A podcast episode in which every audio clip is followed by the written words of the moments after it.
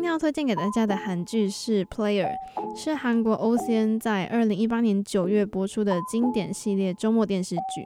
那是一部关于就是公认最强的四个高手。天才骗子，然后万能骇客、天生打手跟一个最强赛车手的故事。那他们组成一个回收犯罪收益的团体，那透过将不正当方式取得的财物还给社会的故事。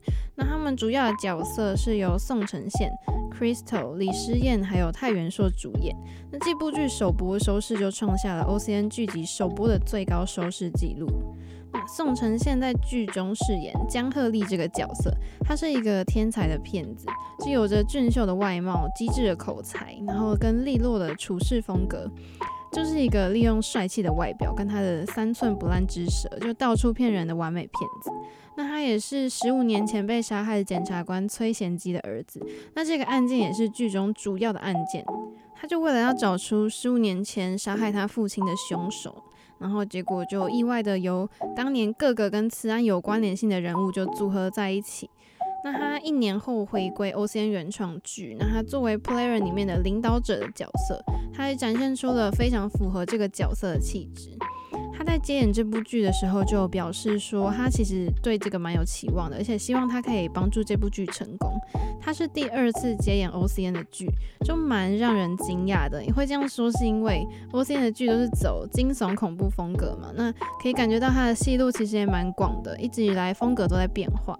Crystal 在剧中就饰演车雅玲这个角色，那她是一个知名的地下车手，那有着与生俱来的驾驶本领，那她就是很好的展现了这个女生角色的魅力。她在预告片中就让大家看到了令人印象深刻的车技，这个角色其实本身就充满魅力，那加上 Crystal 本身的气质，你也会不知不觉就喜欢上车雅玲。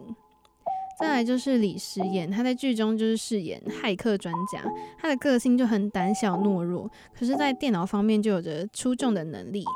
就是她曾经被国情院挖角，那她演戏的风格也是蛮广泛的，在不少戏剧作品当中都可以看到她演出配角的角色。那这次就饰演了主要角色，让观众也很感兴趣，也很期待。泰元硕在剧中饰演的是前拳击手，他就是一个天生的打手，但是因为某些原因就停止了他的体育选手生涯。他第一次出现在 OCN 的原创剧中，那也可以看到他会有很酷的性格跟很厉害的动作戏。那他就是扮演一个斗士的角色，他剧中就有很强烈的体格感。那这个角色就是一个在战斗中非常有才华的人。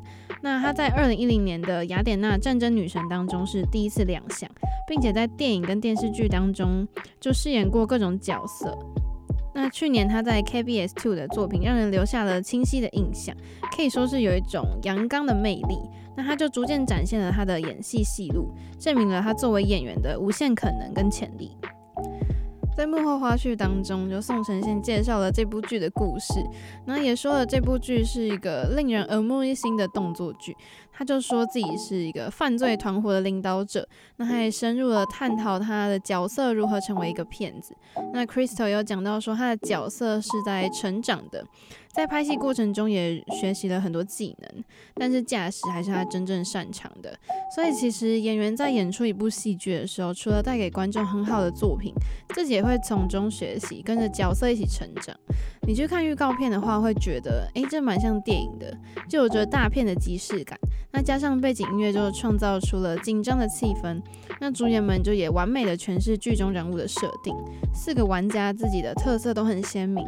那在剧中，他们四个人相处的时候，气氛都很好，就不只有热血，然后还有搞笑的地方。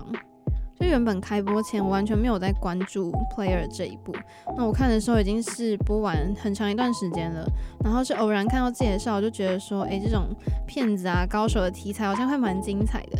那主演也很值得期待的感觉，所以就去看了，然后就意外的好看。这部剧就是比较像一集一个骗局，他们骗的都是作恶多端的有钱会长啊，或是黑道。那拍摄手法有点像是影集跟电影。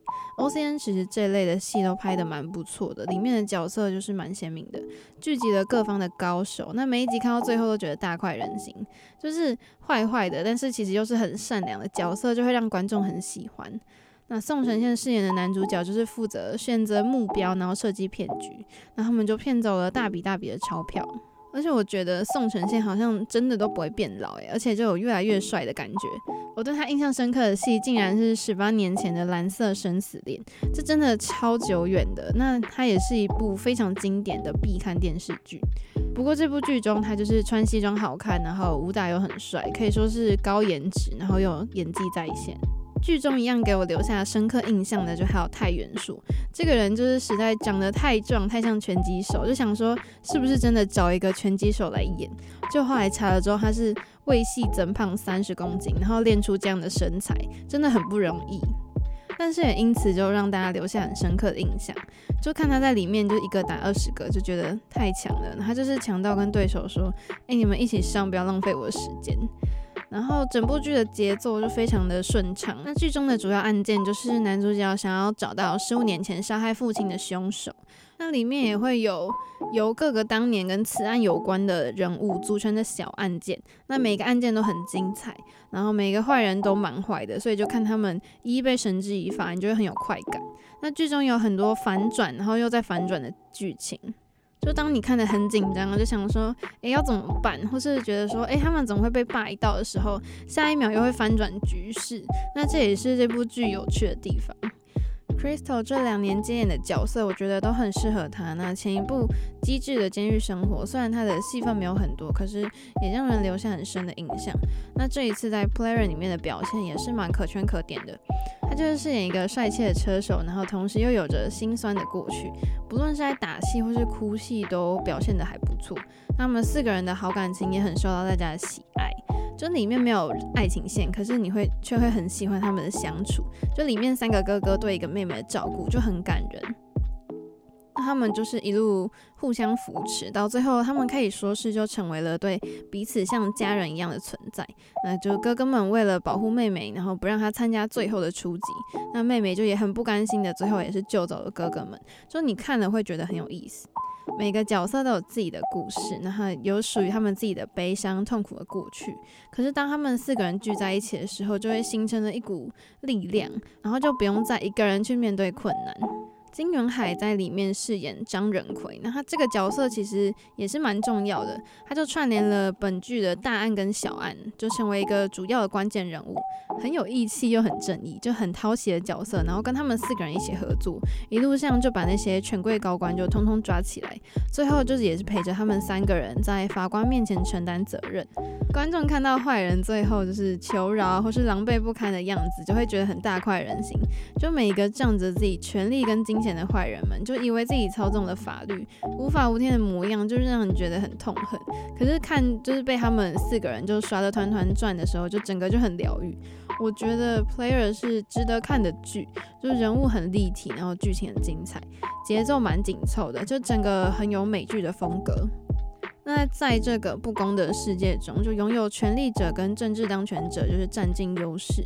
或许在现实生活中没办法对抗这一切，可是编剧在剧中就解了观众心目中的那股闷，然后就即使再黑暗，也绝对能有看见曙光的机会。我自己很期待它会出第二季，然后在这边想要推荐给喜欢看动作电影啊、电视剧或是瞒天过海系列的你，因为我一开始觉得很像韩版的《瞒天过海》，因为也是四个主角，然后神不知鬼不觉的去偷东西。但是他们又不是真的很坏那种窃盗，所以喜欢这类型的剧迷们一定不能错过。